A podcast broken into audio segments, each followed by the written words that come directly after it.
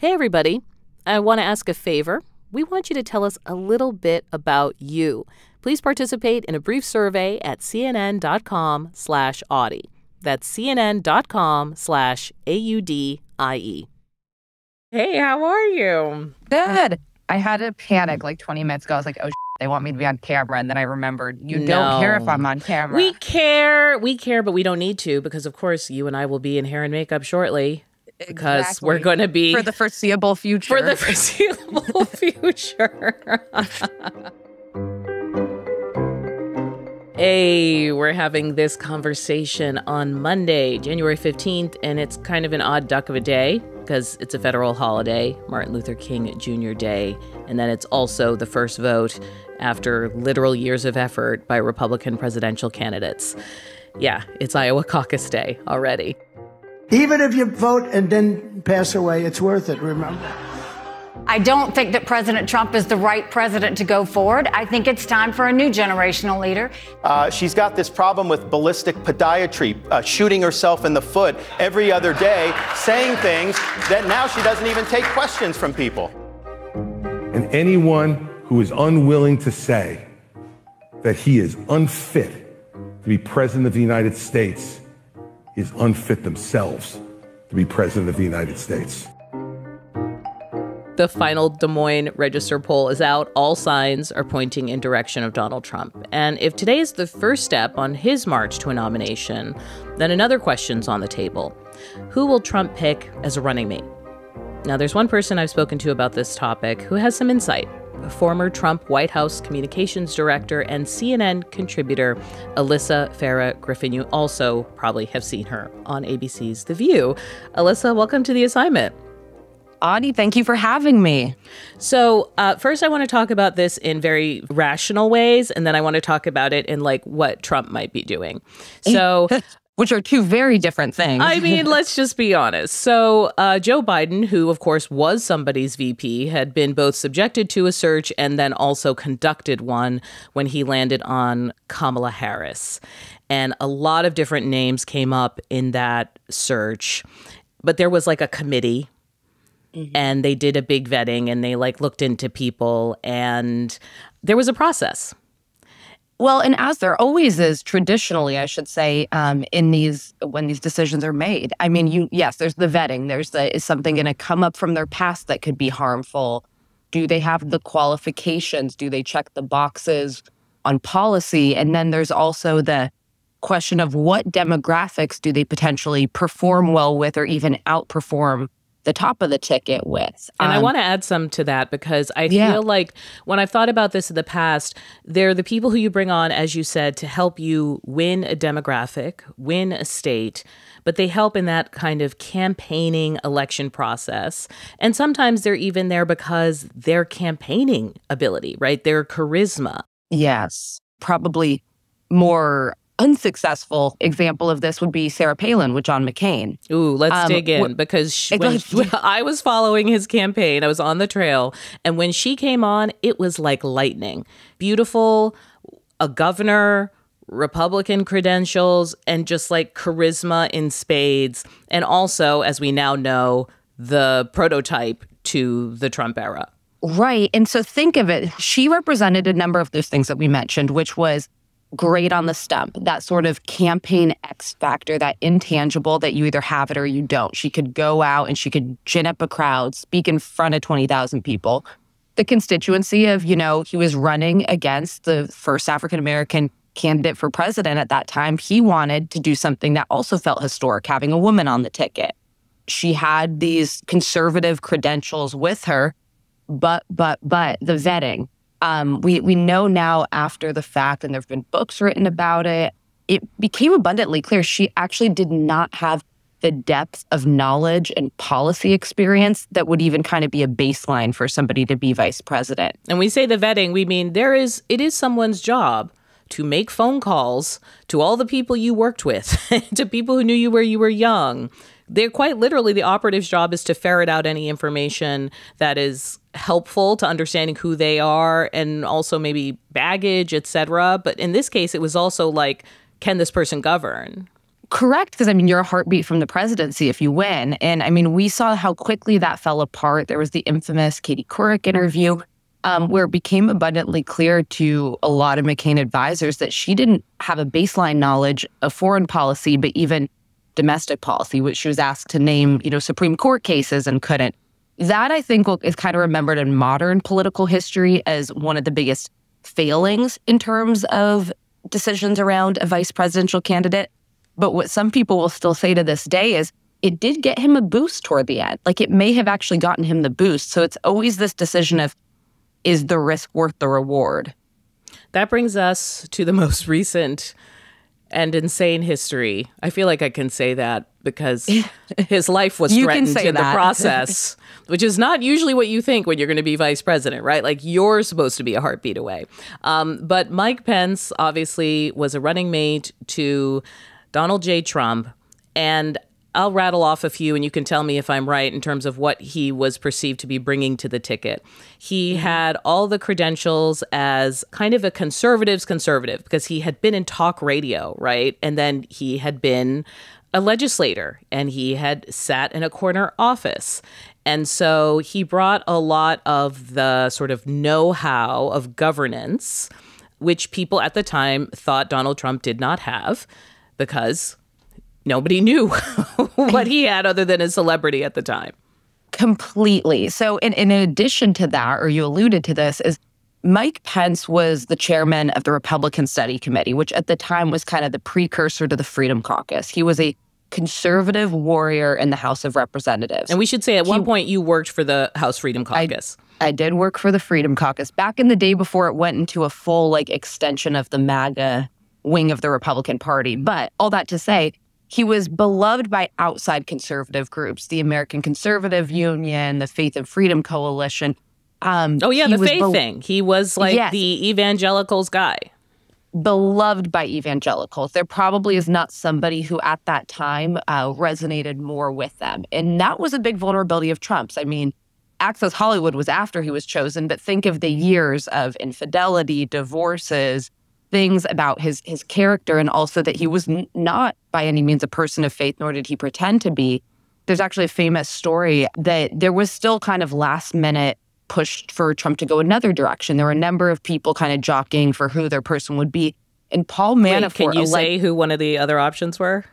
So to be honest he had wanted to pull from somebody who was running against him in 2016 and my understanding so is that that's your ran, Ted Cruz, your Marco Rubio, your yes, yeah, it, and and I believe they had run vetting both on Cruz and I want to say Rand Paul. Don't quote me, but um, they wanted someone who was kind of that generation of the conservative flank or whatever. But uh, Mike Pence also, by the way, had been a two-term governor at this point, but his his popularity was sinking big time in Indiana, and this was sort of a lifeline for Trump bringing him on the ticket and a lifeline for Mike Pence. Mm. And there's a famous story that I was not there for, but it's been reported that Paul Manafort actually delayed Trump's plane from taking off for the purpose of convincing him to pick Pence and not getting him to a meeting where someone was pushing someone else. And for what it's worth, I will to this day say it was absolutely the right decision. Having a conservatives conservative, evangelicals evangelical say, you can trust me and you can trust Donald Trump and you can put your weight behind him, Mike Pence 100% helped put him over the finish line. Now, how it ended four years later, I think we could all question if that was the best decision for Mike Pence, but it's unquestionable that Pence was instrumental in getting Trump elected. Now, here's where we are always full disclosure on this show. You are a big Pence supporter.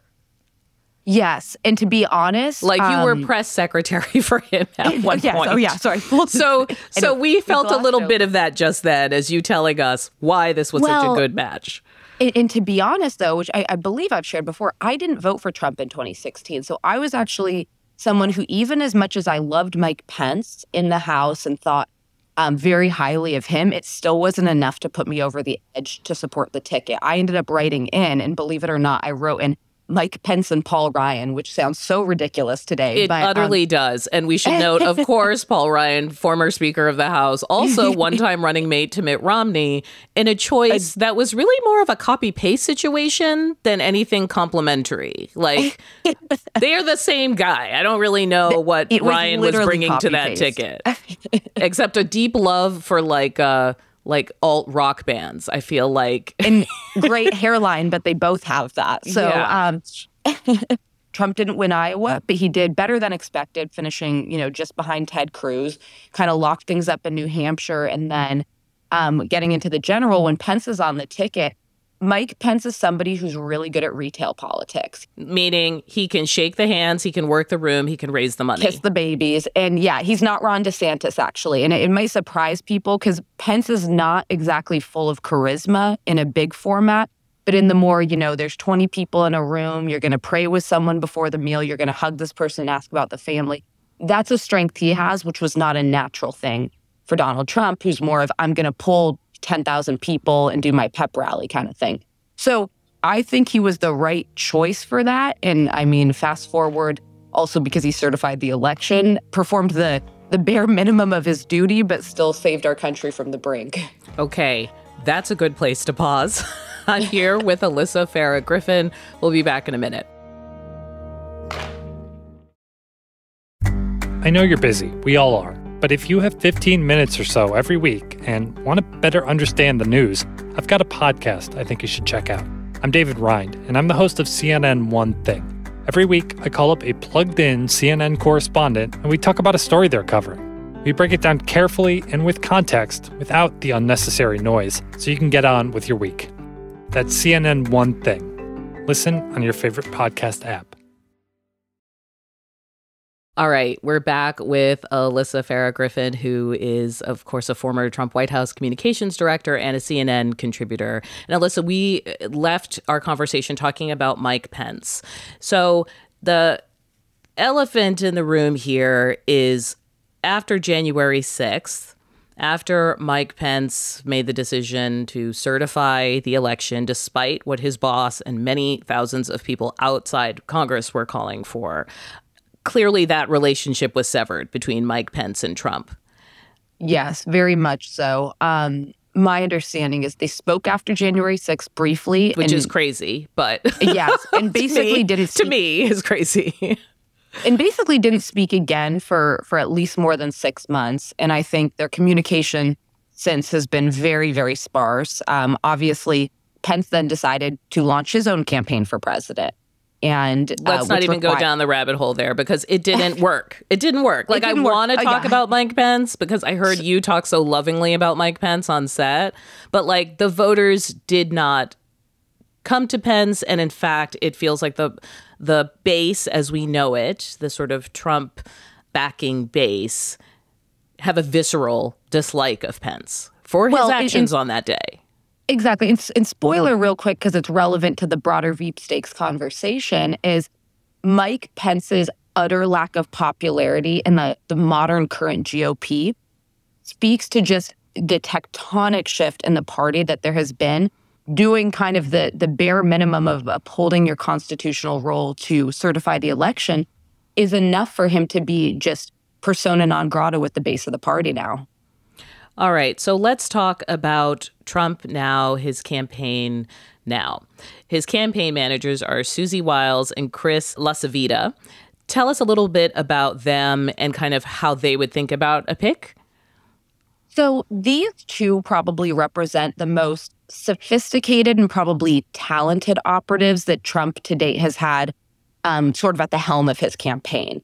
Uh, this isn't Brad Parscale, where he's essentially running a digital operation, doesn't really have any experience in presidential politics, um, or even a Bill Stepien, who'd kind of worked at the state level but wasn't seen as in this kind of tier of operatives. Right. So in 2016, the people who gravitated towards Trump were the people who were basically taking a bet on what seemed like a complete wild card long shot. But the people now, they're joining a former president's campaign.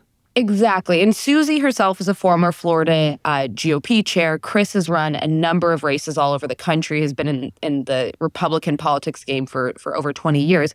they are already beginning vetting. Um, they're already beginning poll testing some of the candidates, and they're they're looking at the things that you traditionally would, as we talked about. Who helps with demographics? Now, two demographics, I should say three, but I think there's two they're thinking strongly about: women, um, especially the suburban women we talk about in elections. And number one, people have often thought that Donald Trump was soft here because of maybe language that he used, because of um, sexual assault kind of allegations against him. But now there's also the added issue of the end of Roe v. Wade, which he takes credit Huge. for, but is also a problem for Republicans on the campaign trail. and he recognizes it's a problem, which is even more notable. So they're they're looking at women, um, somebody who will resonate with them. This is where they're looking very strongly at Sarah Huckabee Sanders, who's now in her first term as Arkansas governor, but is also former press sec- White House press secretary under Trump. Now, the interesting thing about Sarah is she's one of the few human beings that I know Trump has genuine affection for. I think he sees her truly as a loyalist. I think he sees her as somebody who took a bet on him when it wasn't popular to. As soon as Huckabee's campaign folded in 2016, she joined him at a time when it was not popular to go to Donald Trump. Sarah's X factor, I'd say, is sort of that she can go out and campaign and she can raise money. She's, um, I don't want to say surprisingly popular, but I, I worked with Sarah. You know, she's surprisingly popular and formidable in the GOP. I think the downside with her would be two things. Um, she's junior in her time in office. You know, she's in her first term and she was kind of seen as a staffer before. And the other is she's incredibly conservative. She's the daughter of evangelical Mike Huckabee. I have a hard time seeing how she would talk about the abortion issue in a way that would bring comfort to suburban women. Is that what's been happening in Arkansas? Has she spoken publicly in the last year or two about that issue? I've not seen her speak about it, and I don't want to misstate if she has, but I can't imagine this is something she's delving into. The other person who's getting some buzz is Kristi Noem, uh, popular governor of South Dakota. She's honestly been jockeying for this position for some time.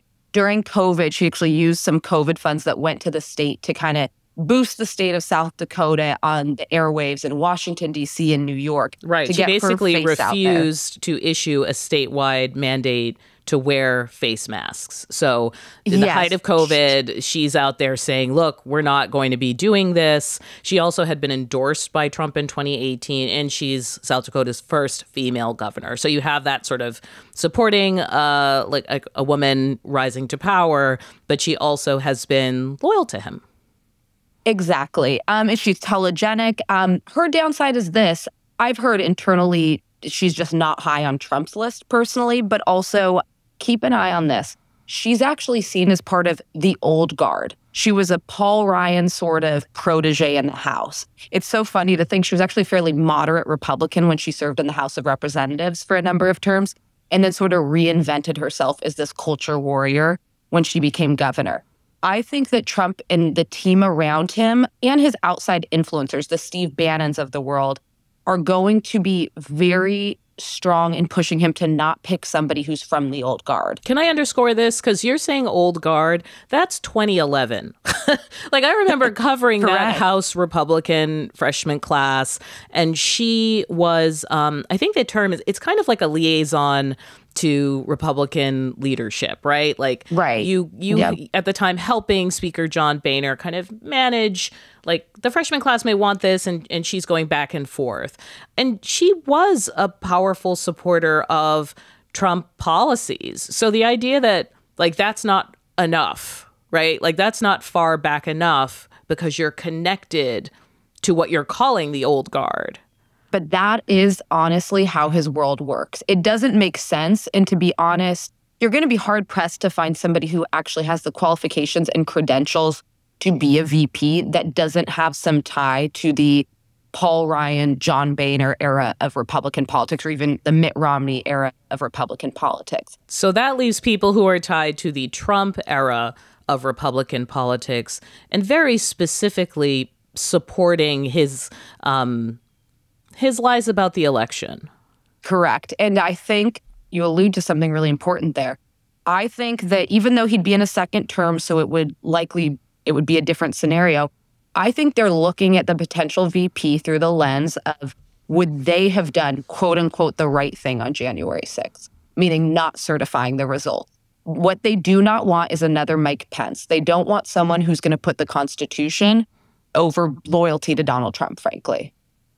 And even uh, further along, I've noticed Vivek Ramaswamy has made his campaign more or less about saving Trump, actually using that term, that these legal challenges are clearly a way of victimizing Trump in some way, and that somehow voting for Vivek is somebody who is going to make sure nothing happens to your guy Donald Trump if he's elected.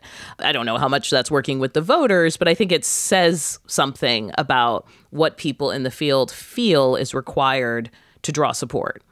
Well, absolutely. And that brings me to my third. I've got two more for you and then a wild card. Um, Elise Stefanik also jockeying so hard for this. I mean, the flip on the head of the Elise Stefanik that the public knew when she was elected, the youngest woman at the time to ever serve in the House of Representatives, a consummate moderate, someone who'd served in the George Bush White House, uh, did debate prep for Paul Ryan when he was running as VP, now morphing into basically the figurehead of MAGA in the House is basically a stunning 180.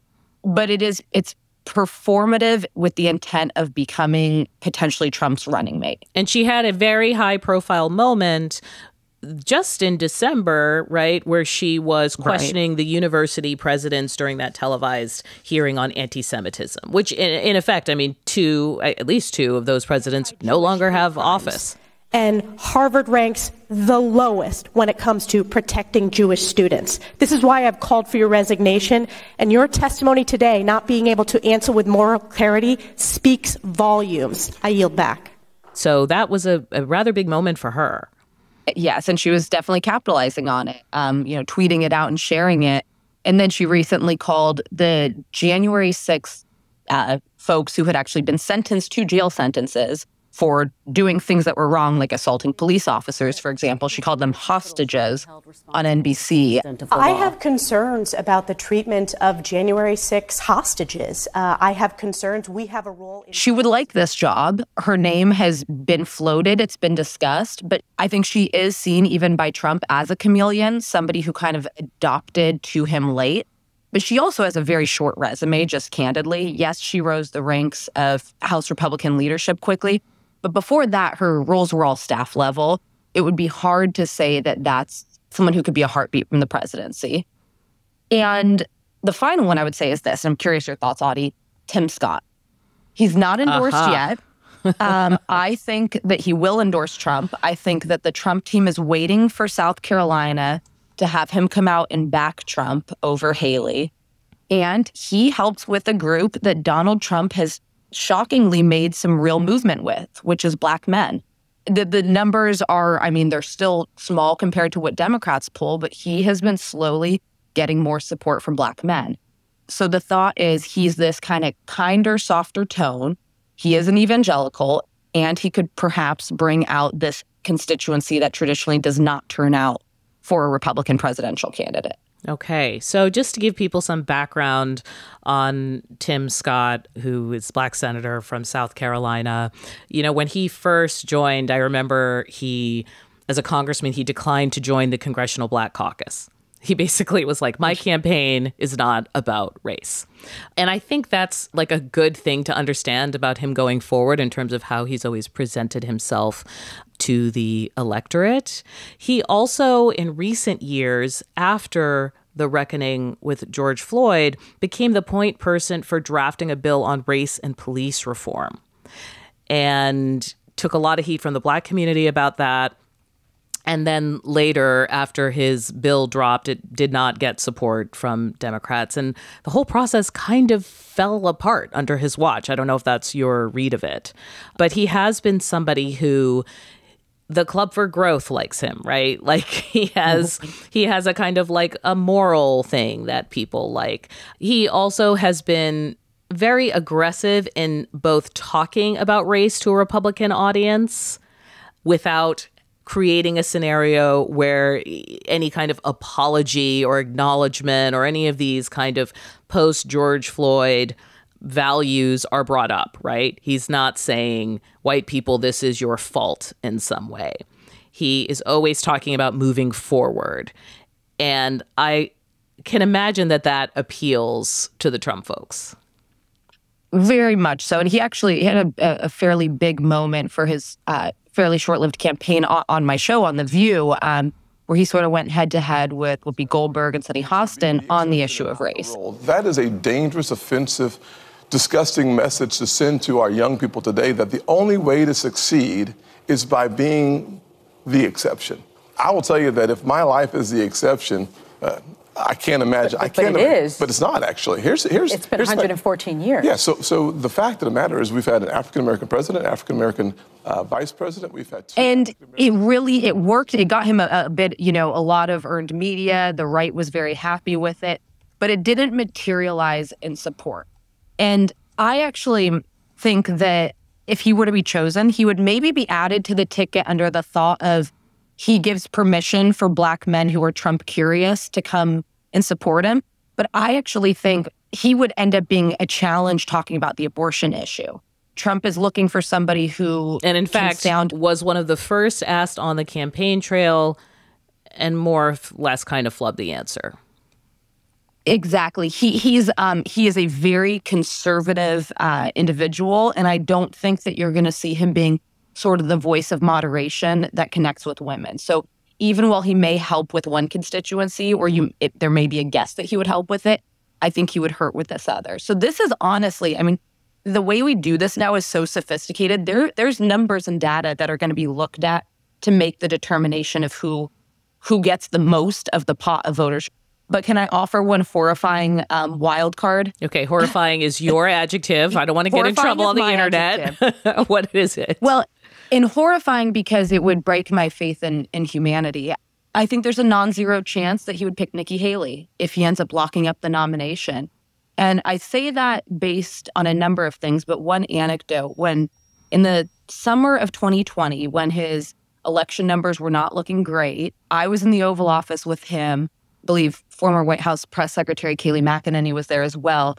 And Trump said, Hey, hey, ladies, what do you think if I replaced Mike with Nikki Haley? And we just, I think I jumped in and was like, no, that would signal chaos and desperation. And he didn't ultimately do it. But the long and short is Jared Kushner and Ivanka have long held Nikki Haley in, in very high esteem. Uh, they think that she carries herself both on the world stage, but domestically in a way that's more reputable than the brand that Donald Trump has created. We also know that Trump is not opposed to embracing a rival. He's not opposed to humiliating right. a rival, see Mitt Romney, but he is not opposed to bringing someone into the fold. And I would count in that, I'm thinking maybe like a Ted Cruz, uh, etc. I see Marco Rubio is now is endorsing him as you know he's always been supportive, but formally endorsing him, and all of the chatter uh, in cable news in a way has been about whether Nikki Haley would accept that kind of job. So I should say both of us are speculating right now. How do you think about this question? I wish I had the faith that she wouldn't. But Chris Christie said, you know, she would crawl over glass to be the vice president. I don't put it that strongly at all. I think it's you'd be hard pressed to find an elected Republican or former elected who wouldn't jump at the opportunity to be vice president of the United States, even knowing how it ended for Mike Pence. I mean, the House, the office, the West Wing, the power, the world stage, the security detail. If you are an ambitious person, which you are if you're in politics at that level, it's hard to picture someone saying no. I want to add two thoughts to this. One is that I have heard in right wing circles very tough criticism of Nikki Haley that she's some kind of plant, that she's like an infiltrator, that she's the establishment worming her way into MAGA, and that that's why they don't want her anywhere near the White House, which tells me that they are afraid that this is an option.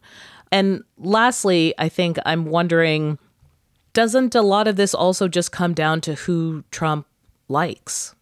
So there is a lot of MAGA pushback on the idea of Nikki. Uh, that's very real. Donald Trump hears it and he listens to those people. However, not a single one of them um, is going to not vote for Donald Trump because Nikki Haley is on the ticket. the question of who he likes, I think, is huge. And not just likes, like you have to quote unquote, we've often heard reports. Does someone look the part, right? Does he think they look good in all the ways that you can use that term? Well, and and I I'm gonna say this is sort of a blind item because it's it's just a, a terrible thing to say. But I, one of the candidates I mentioned, I witnessed him saying that they did not look the part. Not gonna say who that is, but that is actually a way he talks openly. Most of us maybe would think that, but they wouldn't say it out loud. Like attractiveness, um, or just that they? It was. Well, we'll say it was a woman, and it was dealing with the attractiveness issue. That's something he thinks about. This is a man whose you know career is in television. It's in how you look. It's in how you're received on the big screen. So that's that's going to be a factor. I mean, not for nothing. I think you see those who are jockeying for really, you know, thinking about their appearance and how they present because we know the kind of man Donald Trump is. It's, that's going to matter to him as much as, you know, your resume is. Oh my gosh. Okay. I'm sorry. I just I had to, to share that. I'm and can I one ahead. thing I do want to say there's there's a lot of this sort of internet scuttlebutt of will it be Tucker Carlson or Kari Lake, like one of these diehard MAGA types. It will not be, and the reason why is not the reason it shouldn't be. Donald Trump, I believe, is running for president to stay out of jail. He realizes there's a very real chance he will be convicted in at least one of the federal cases against him. He is not going to run the risk of picking somebody who is off putting, who's not a winner, who may alienate massive constituencies just because they are like more like him and maybe more appealing to his base. He's going to truly look at who is going to get him across the finish line. And I said earlier, horrifying the notion of Nikki Haley. It's horrifying to me as somebody who thinks he's unfit and can never be president again. Nikki Haley could really get him across the finish line against President Biden. Okay, Alyssa, thank you so much for spending extra time with us to dig into this because there's a lot to talk about and people will be talking about it for the next couple of months. CNN political commentator Alyssa Farah Griffin, thank you so much. Thank you, Audie. That's all for today. We'll be back with new episodes on Thursday. The assignment is a production of CNN Audio. This episode was produced by Dan Bloom. Our senior producer is Matt Martinez. Dan Dzula is our technical director, and Steve Lickteig is the executive producer of CNN Audio. We got support from Haley Thomas, Alex Manasseri, Robert Mathers, John Dianora, Lenny Steinhardt, James Andrus, Nicole Pesaru, and Lisa Namerow. Thanks as always to Katie Hinman. I'm Audie Cornish. Thank you for listening.